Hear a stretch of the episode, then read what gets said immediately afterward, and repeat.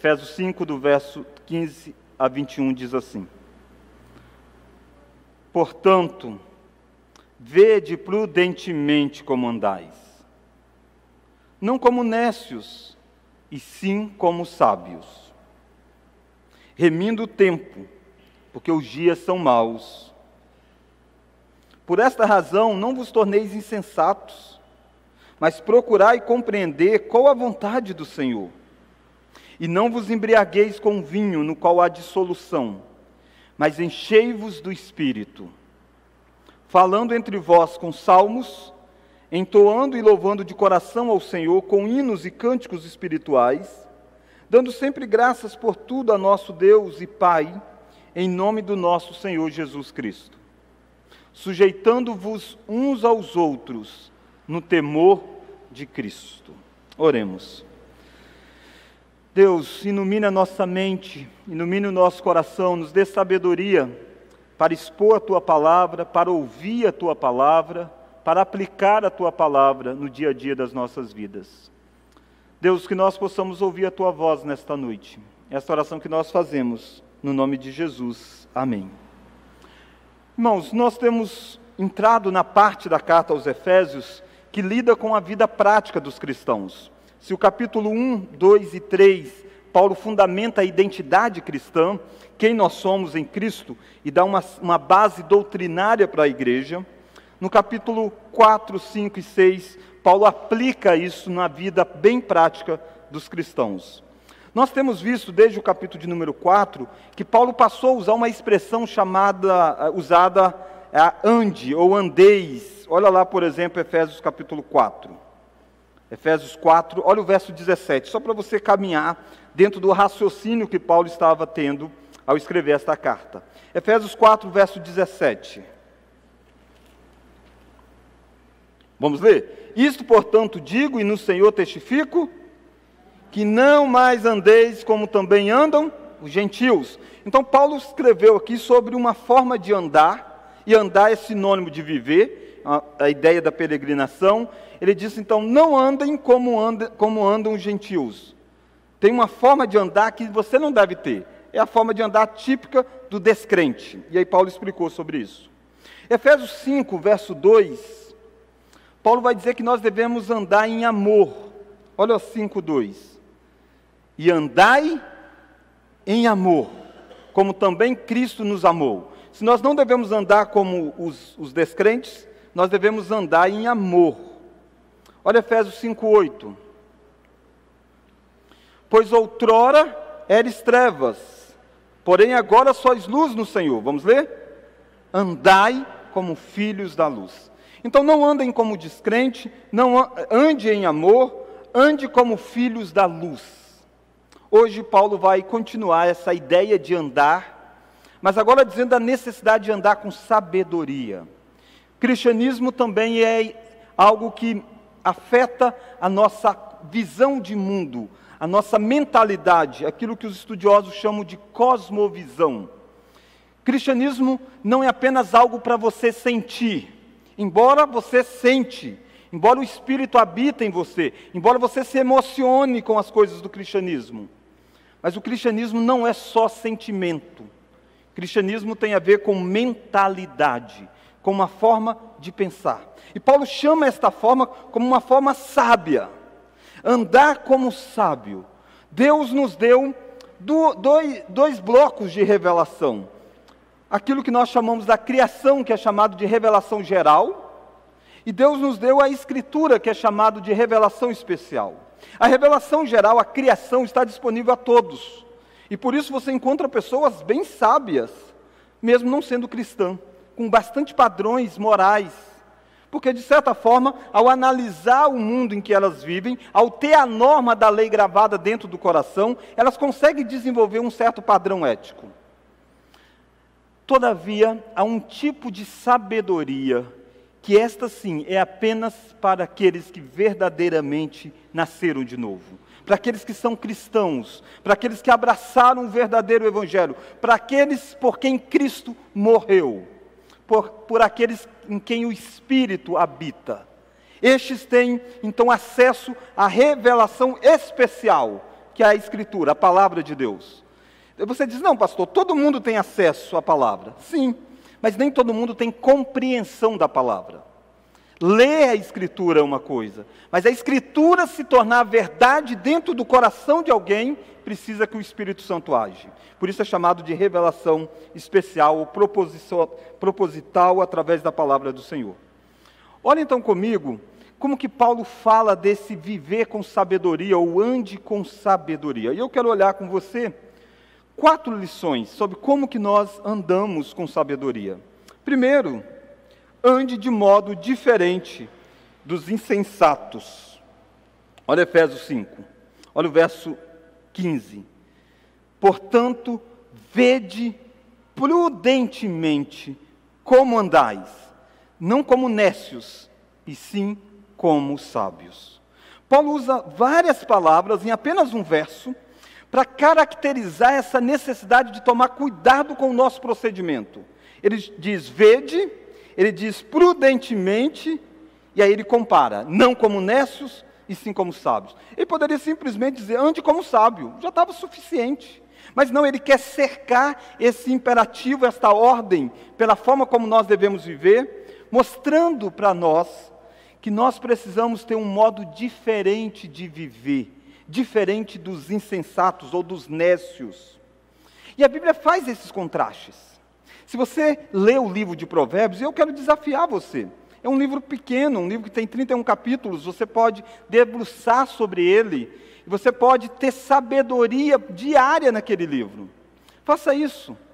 Pegue essa semana e divida a semana e leia o livro de Provérbios. São frases curtas, breves, mas com grande sabedoria. E Provérbios é um livro exatamente sobre sabedoria. E aí ele vai dizer como que o insensato vive e como que o sábio vive. E ele contrasta esses dois modos. E ele diz que a sabedoria é algo precioso, que a gente deve buscar para a gente poder viver como sábios. E dentro, de dentro do livro de Provérbios, então, há diversos contrastes. Eu vou apenas citar alguns. Ele vai dizer, por exemplo, que o sábio, ele se torna a alegria do pai. O indivíduo sábio, a sua forma de viver vai alegrar os seus progenitores, enquanto que os insensatos será a ruína da família. Ele diz: olha o quanto que a sabedoria vai influenciar no relacionamento familiar, quanto que a alegria dos pais estão, de certa forma, envolvidos com a forma como o filho desenvolve o seu caminhar. Você que é pai, com certeza você vivencia experiências assim. Mas o sábio e o insensato também são apresentados no livro de Provérbios como pessoas que dão pesos diferentes a conselhos. Provérbios capítulo 12, verso 15, vai dizer assim: O caminho do insensato aos seus próprios olhos parece reto, mas o sábio dá ouvidos aos conselhos. Percebe um contraste? Ele diz: Ó, o nécio, ele vive de uma forma assim. Ele vive de acordo com o que dá na telha, ele vive de acordo com o que ele acha, de acordo com o que ele gosta. Ele diz: não, o prudente não, o sábio não. O sábio se cerca de bons conselhos. Irmãos, quantas vezes nós não regemos a nossa vida com aquele slogan, dizendo: olha, na minha vida ninguém dá palpite, não. Eu faço do jeito que eu bem entendo, eu já sou de maior. Eu faço o que, que dá na telha. O provérbio está dizendo: esse é o caminho do tolo caminho do sábio não. O caminho do sábio cerca de bons conselheiros. O sábio e o insensato se diferenciam também sobre com, sobre com quem eles convivem. O texto diz assim: quem anda com sábios será sábio, mas o companheiro dos insensatos se tornará mau. Ele está dizendo que sábios e insensatos se diferenciam pelo grupo de amigos, de pessoas com quem eles dividem a vida pessoas com quem eles dividem as decisões. Por um lado, nós temos que ter conselheiros. Por outro lado, o provérbio diz: cuidado com os maus conselheiros. Cuidado com quem são as pessoas com quem você divide as coisas da sua vida. O insensato se tornará mau, já o sábio vai cercar-se de gente sábias. O sábio e o insensato se diferenciam quanto à cautela. O texto de Provérbios descreve assim: o sábio é cauteloso e desvia-se do mal, mas o insensato encoleriza-se e dá-se por seguro. Ou seja, o sábio não é regido pelos seus sentimentos. O sábio sabe contar até três, até cinco, até dez, quantas vezes for necessário. Já o insensato não, o insensato bateu, levou. Paulo está dizendo lá em Efésios, bastante tempo depois, dizendo: Ei, volte para o livro de Provérbios, olhe o caminho do insensato, olhe para o caminho do sábio, viva como alguém que seja sábio, evite o caminho do insensato, ande de modo diferente. Como que a gente conquista essa sabedoria, irmãos? Andando com sábios, como o texto mesmo de Provérbios diz. Tiago diz para nós orando a Deus. E Paulo vai dizer que toda a sabedoria está em Cristo Jesus. É nele que nós encontramos sabedoria para viver a vida. Ande com sabedoria. A primeira lição: ande de modo diferente dos insensatos. O mundo é marcado por visões de mundo. E pessoas com convicções religiosas, elas têm visões de mundo diferentes. E se você tem a convicção de que Deus existe, de que Deus se revelou na Escritura, de que Deus diz o que é, você precisa então ter uma forma de viver que mostre isso. Você não vive de forma autônoma, você vive dependente da luz que vem do próprio Deus, para você saber o que deve ou não fazer. O descrente, muitas vezes, numa cosmovisão materialista, ele vive como se o mundo termina aqui. Ele vive como se essa vida fosse o fim de todas as coisas. Para ele, o que importa é viver tendo prazer, porque afinal de contas a morte chega e acabou. O sábio cristão, não, ele tem uma visão diferente da vida. Mas a segunda coisa que eu quero que você olhe comigo, sobre este ande com sabedoria, Ande aproveitando bem o tempo, porque os dias são maus. Volto para Efésios capítulo 5. Olha agora como que Paulo começa a descrever um pouco mais esse caminho de sabedoria. Olha o verso 16. Vamos ler? Remindo o tempo, porque os dias são maus. Ande aproveitando bem o tempo, porque os dias são maus. Essa expressão traduzida aqui como remindo o tempo, é, na língua grega é a ideia de redimir, de comprar de volta, de você libertar, de libertar algo que estava um tanto quanto que cativo. Ele está dizendo, ei, olhe para a vida, para o tempo, porque os dias são maus, e compre o tempo da melhor forma possível. Use ele da melhor forma possível. Porque os dias em que nós vivemos são dias em que o príncipe deste mundo está por detrás das coisas, está por detrás do sistema de valores. Então nós devemos aproveitar bem aquele tempo que Deus nos dá.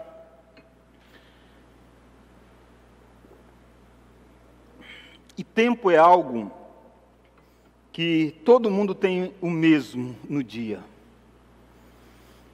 Se você é rico ou pobre, você tem 24 horas. Por isso que uma das coisas que as pessoas mais querem é ter um pouco mais de tempo. 24 horas é igual para todos. Como que você aproveita essas 24 horas depende da sua visão de mundo. É isso que Paulo está dizendo. As 24 horas do descrente e do crente é diferente. Tem que ser intencionalmente diferente. Você precisa remir cada minuto, cada segundo desse tempo, porque os dias dessas 24 horas são maus. É um mundo afetado pelo pecado, é um mundo quebrado, é um mundo onde a oposição aos cristãos estão o tempo todo, é um mundo em que as trevas parecem predominar. Você é chamado então a remir cada detalhe do tempo da sua vida se você quer andar como alguém sábia.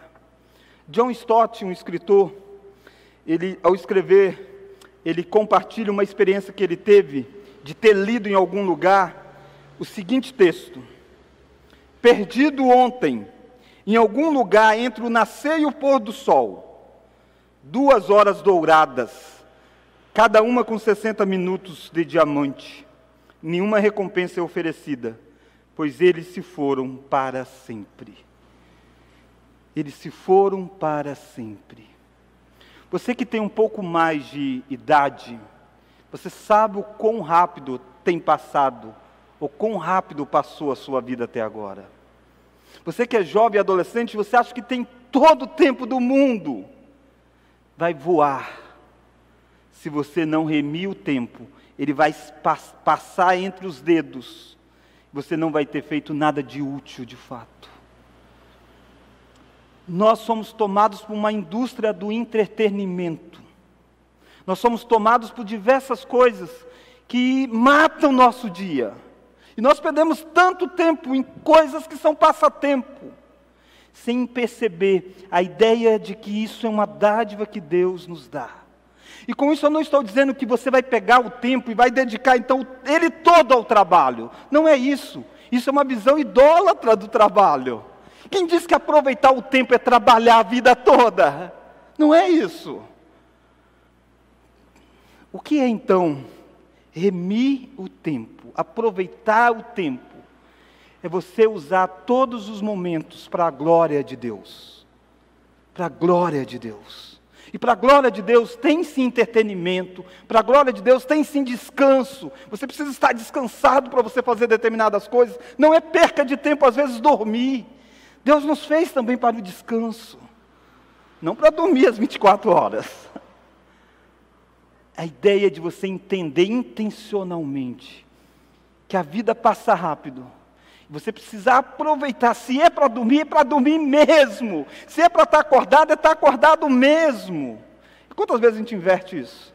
É hora de estar trabalhando, a gente está perdendo tempo com outras coisas. Hora de estar descansando, a gente está pensando no trabalho. Agora é hora de você estar adorando a Deus, por exemplo, congregacional, com a igreja. E talvez a sua mente está no trabalho de amanhã. Você não está aproveitando o tempo de hoje, porque passa esse momento. Nunca mais você vai ouvir essas mesmas palavras. Você pode ouvir esse texto, não as mesmas palavras. Isso é aproveitar o tempo perceber que aquele momento que você está tendo, em qualquer área que você está, ele é único na sua vida.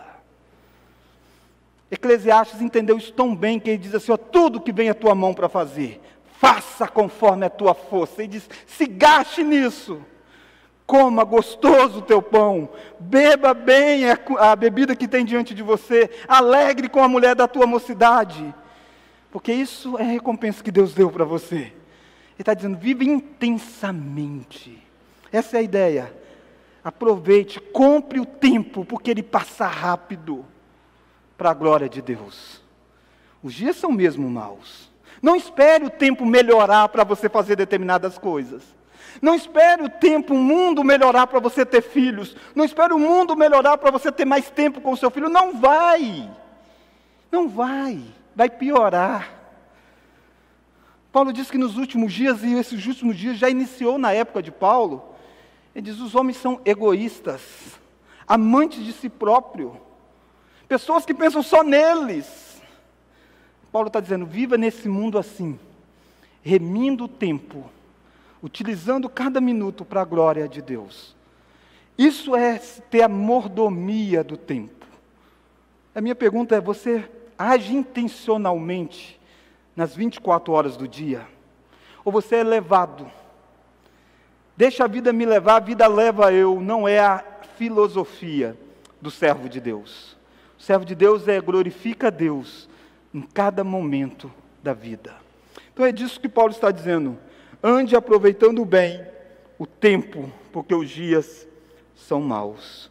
Jonathan Edwards considerado um, talvez o maior filósofo teólogo dos Estados Unidos, foi um dos homens que Deus usou no grande despertamento da América do Norte entre os anos de 1934. Ele tem as famosas resoluções de Jonathan Edwards. Ele fez algumas resoluções na vida. Isso tornou muito conhecido. E uma delas é a seguinte: resolvido, ele diz, nunca perder um momento de tempo, mas para melhorá-lo da maneira mais proveitosa que eu puder. Stuart Oliotti diz assim: o tempo não planejado é algo para se envergonhar. Se você diz assim, eu tenho tempo sobrando, é algo para se envergonhar. E aí vale aquela filosofia dos dias modernos, né? Mente vazia é oficina para o capeta. De certa forma é mais ou menos isso. Paulo está dizendo: não tem essa ideia de tempo sobrando. Eu estou o tempo todo envolvido na glória de Deus. Isso deve ser a nossa experiência, a nossa vida. Irmãos, para aqueles que é, são da igreja há bastante tempo, já são da, da igreja desde a época do pastor Francisco, vocês devem se lembrar de um poema que eu lembro muito, que ele gostava muito de citar, que é Tempo e Conta. Se você não é da igreja desse tempo, você não vai lembrar. Mas eu quero recitar um pedacinho do poema, diz assim, ó: Deus pede estrita conta do meu tempo. Eu vou do meu tempo dar-lhe conta. Mas como dá sem tempo tanta conta, eu que gastei sem conta tanto tempo? Para dar minha conta feita a tempo, tempo me foi dado e não fiz conta. Hoje, hoje quis, sobrando tempo, fazer conta. Hoje quero acertar conta e não há tempo. Ó vós que tendes tempo para ter conta, não gasteis o vosso tempo em passatempo. Cuidai em tempo em vossa conta, pois aquele que sem conta gasta um tempo, quando o tempo chegar de prestar conta, chorarão como eu, o não ter tempo. O tempo não é seu. O tempo é um presente que Deus te dá. E você terá que prestar contas dele quando Deus voltar. O que você fez da sua vida? Triste se a sua fala for mais ou menos aquela daquela música secular que diz que deveria ter feito isso, deveria ter feito aquilo, deveria ter feito aquilo outro. Não, você sabe hoje o que você precisa fazer: remir o tempo, porque os dias são maus. Terceira lição dessa vida de andar de forma sábia: ande buscando compreender a vontade de Deus. Olha de novo o texto de Efésios, verso 17. Há um modo de andar que é típico do Nécio, nós não podemos andar como eles, nós precisamos remir o tempo e agora nós precisamos conhecer a vontade de Deus. Verso 17, vamos ler? Por esta razão, não vos torneis insensatos, mas procurai compreender qual a vontade do Senhor. Viver no mundo de Deus, você precisa viver buscando compreender qual é a vontade dEle. E Deus tem é, algumas formas de manifestar a sua vontade. Uma delas nós chamamos da vontade revelada de Deus, que está na Escritura. É a vontade que todo mundo sabe. Qual é a vontade de Deus? Que você se santifique, que você ore, que você pregue o Evangelho, que você não fale dos outros, que você controle a si mesmo. Às vezes as pessoas falam, nossa, pastor, eu queria saber tanto qual é a vontade de Deus para a minha vida. Não, está tudo isso aí para a sua vida já. Essa é a vontade de Deus para você. Essa vontade revelada de Deus para o povo dele. Que o marido ame a esposa, que a esposa se submeta ao marido, que os filhos obedeçam os pais, que os pais criem os filhos com carinho e com cuidado, com zelo. Tudo isso faz parte da vontade de Deus revelada. Mas há uma vontade de Deus mais específica. E essa vontade de Deus específica nem sempre é revelada. E você não consegue, às vezes, saber qual é a vontade de Deus. Não dá aquela história assim, eu tenho um trabalho para escolher. Qual que é a vontade de Deus? Se eu vou para o trabalho A ou B? Não está tão claro isso. Isso não é tão palpável para você discernir.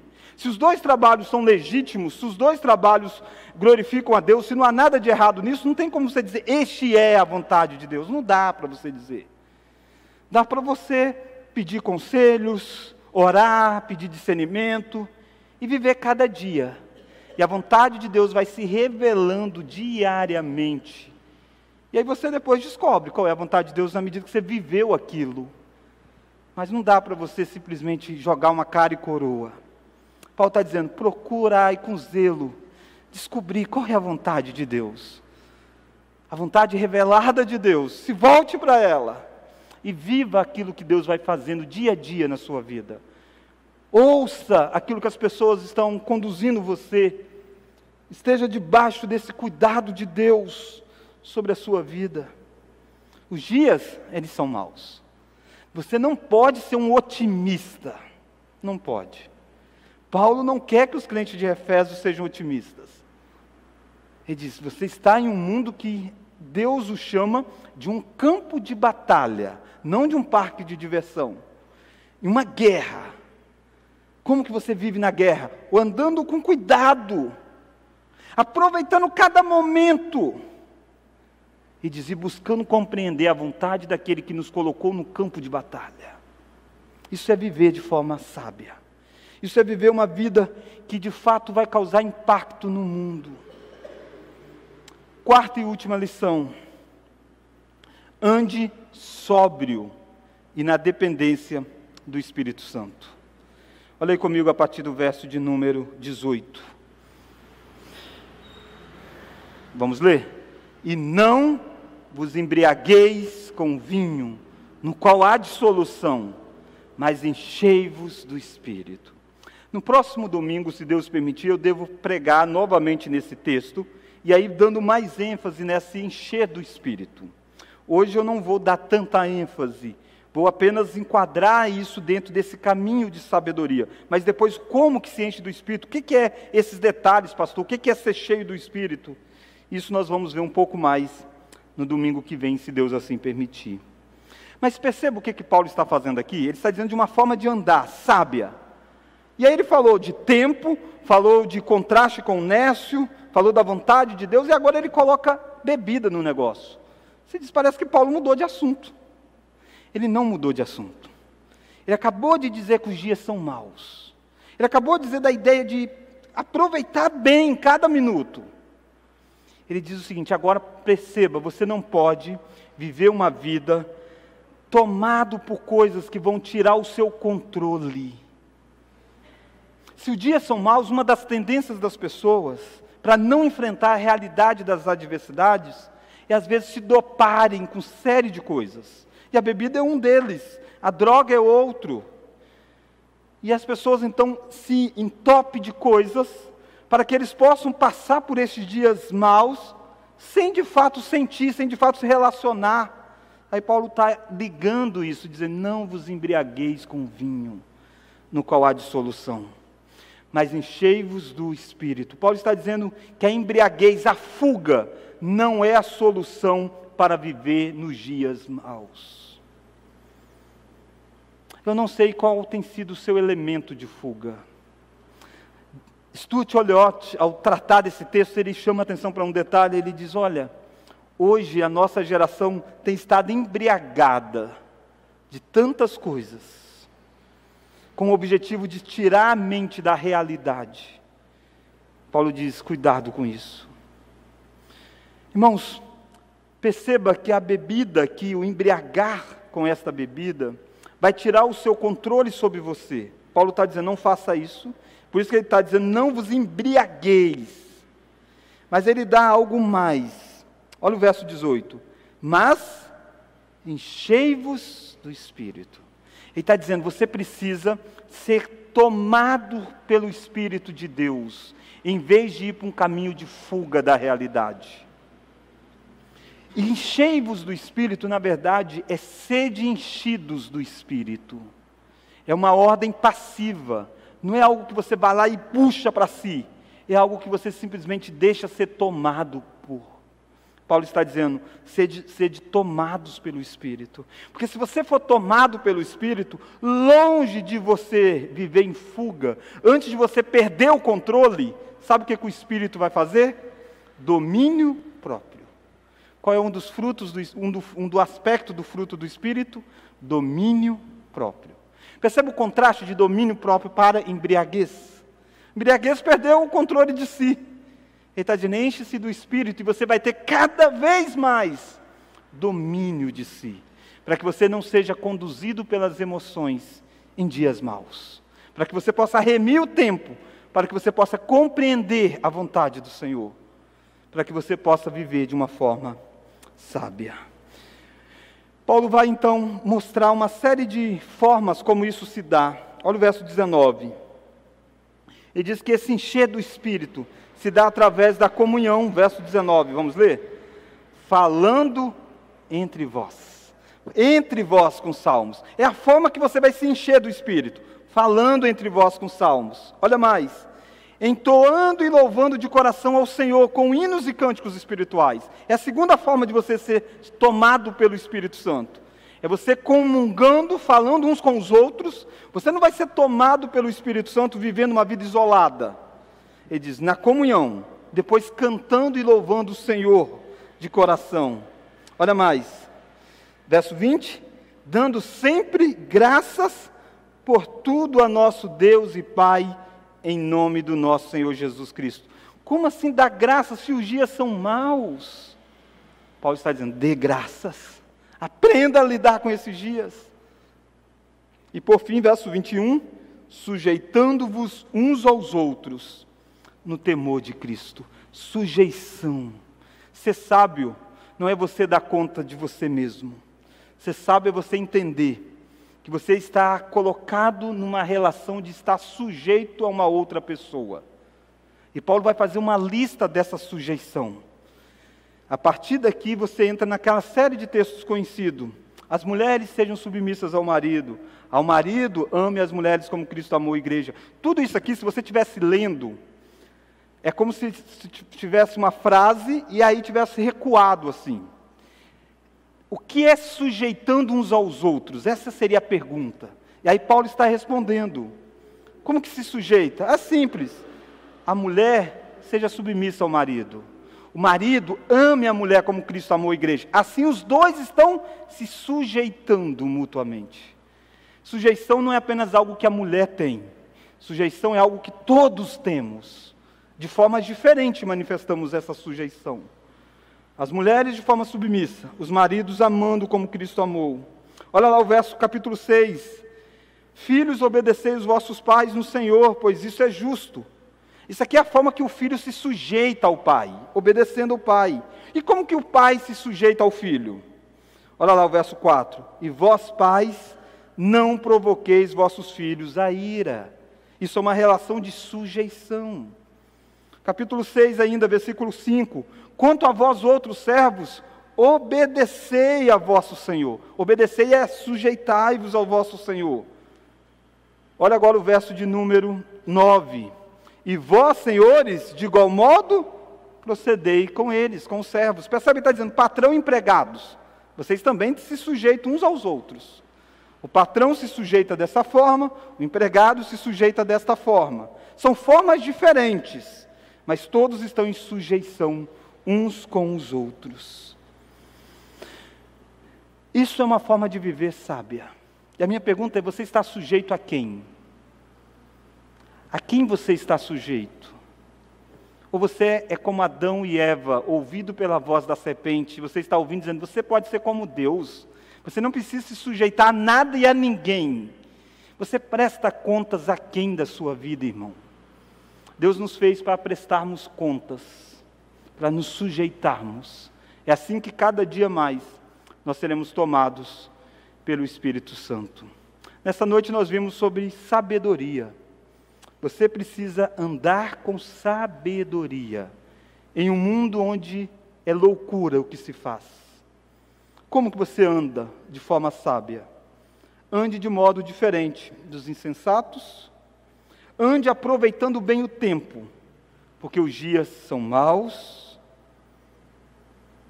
ande buscando compreender a vontade de Deus e ande sóbrio na dependência do Espírito Santo. É assim que você vai viver uma vida de sabedoria para a glória de Deus. Vamos orar? Deus, a tua sabedoria é mais do que nós podemos atingir. Nós fomos feitos à tua imagem para aprender dia a dia quão sábio tu és. E obrigado, Deus, porque a tua palavra é luz para os nossos pés, é lâmpada para o nosso caminhar, ó Deus. Obrigado, Deus, porque nós vivemos uma vida não baseado naquilo que nós achamos ou pensamos, não tem isso na vida do cristão, eu acho. A nossa vida precisa ser sempre uma vida submissa aos teus princípios. Deus, nossos jovens e adolescentes são confrontados com cosmovisões tão diferentes. Cosmovisões que apontam para uma autonomia humana. Guarde eles, ó oh Deus, desses dias maus. Ensine eles, ó oh Deus, a ver quão sábio é a tua palavra para a caminhada deles. Porventura, ó Deus, se há pessoas entre nós que trilharam a vida durante muito tempo, não de forma sábia, e ao ouvir mensagens como essa, talvez traz para si um fardo de ter perdido tanto tempo na vida, que o Senhor possa mostrar que a cruz do Calvário é o lugar de lançar todos os fardos. E não importa o quão negligente nós temos sido do nosso tempo até agora, é possível recomeçar com esses restos de dias, de anos que o Senhor nos concede, remindo cada minuto para a glória do Teu nome. Nos ensina, ó Deus, a percebermos que o Senhor nos colocou no mundo com propósito propósito de glorificar a Ti, propósito de cultuar a Ti, propósito de abençoar a vida do outro, propósito de cuidar da nossa família. Nos ensine, ó Deus, a sermos mordomos do nosso tempo. Nos ensine, ó Deus, a redimir os, os minutos, os segundos que o Senhor nos dá, para que Deus seja glorificado em nós. Nos faça, ó Deus, sermos tomados cada vez mais pelo Teu Santo Espírito, para que assim nós possamos ter domínio de nós mesmos. Essa oração que nós fazemos, no nome de Jesus Cristo. Amém.